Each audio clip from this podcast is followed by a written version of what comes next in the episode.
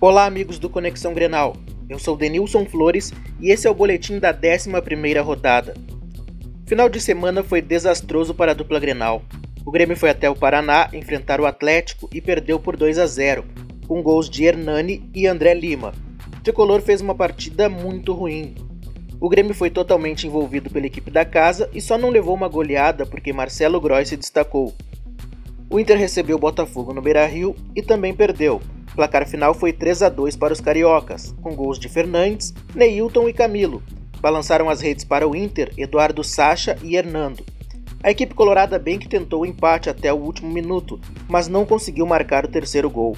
Com os resultados negativos, o Inter permaneceu na segunda colocação com 20 pontos. E o Grêmio saiu do G4, aparecendo na quinta colocação com 18. A dupla Grenal joga na quarta-feira. O Inter enfrenta o Flamengo no Espírito Santo e o Grêmio recebe na Arena o Santos.